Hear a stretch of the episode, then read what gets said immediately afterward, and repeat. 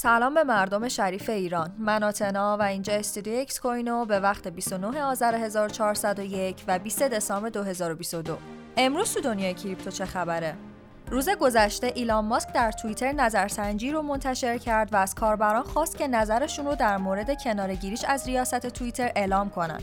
اون قول داده که به نتایج این نظرسنجی پایبند باشه.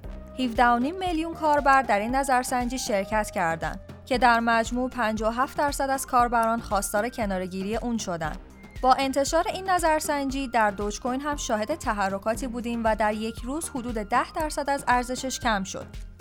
Binance قصد داره دارایی های Voyager Digital رو به قیمت یک میلیارد دلار بخره.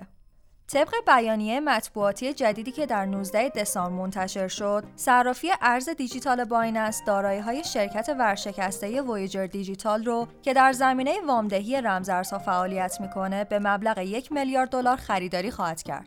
بعد از بررسی گزینه های استراتژیک این شرکت اعلام کرد که بایننس بالاترین و بهترین پیشنهاد خودش رو ارائه کرده قرار این معامله تا 18 آوریل 2023 بسته بشه.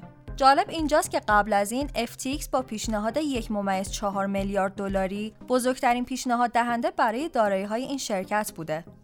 بانک مرکزی قزاقستان عرضه مرحله به مرحله CBDC خودش رو در بین سالهای 2023 تا 2025 معرفی می‌کنه.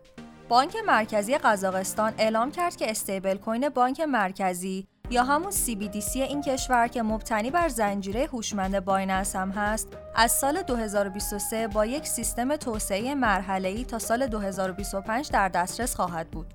هدف اصلی این کشور برای انجام مطالعات روی CBDC آزمایش پتانسیل اون برای بهبود گنجایش مالی، ترویج رقابت و همچنین نوآوری در صنعت پرداخت و افزایش رقابت پذیری جهانی این کشوره.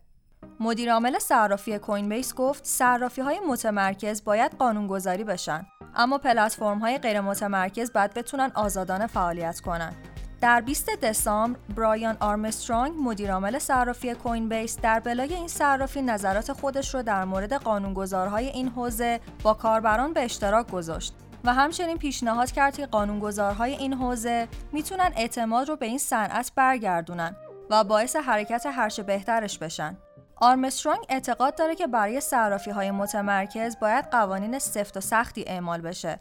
اما پلتفرم های غیر متمرکز رو از این قاعده مستثنا دونست و با توجه به ساختاری که دارن و به صورت پیشفرض شفاف هستن باید بتونن آزادانه فعالیت کنن. راستی فردا سی آذر تماشای قرعه کشی جوایز جشنواره قلک و همینطور Coin Cup 2022 رو ساعت 15 توی live کانال آپارات اکسکوینو حتما دنبال کنین. ممنون که همراه هم بودین.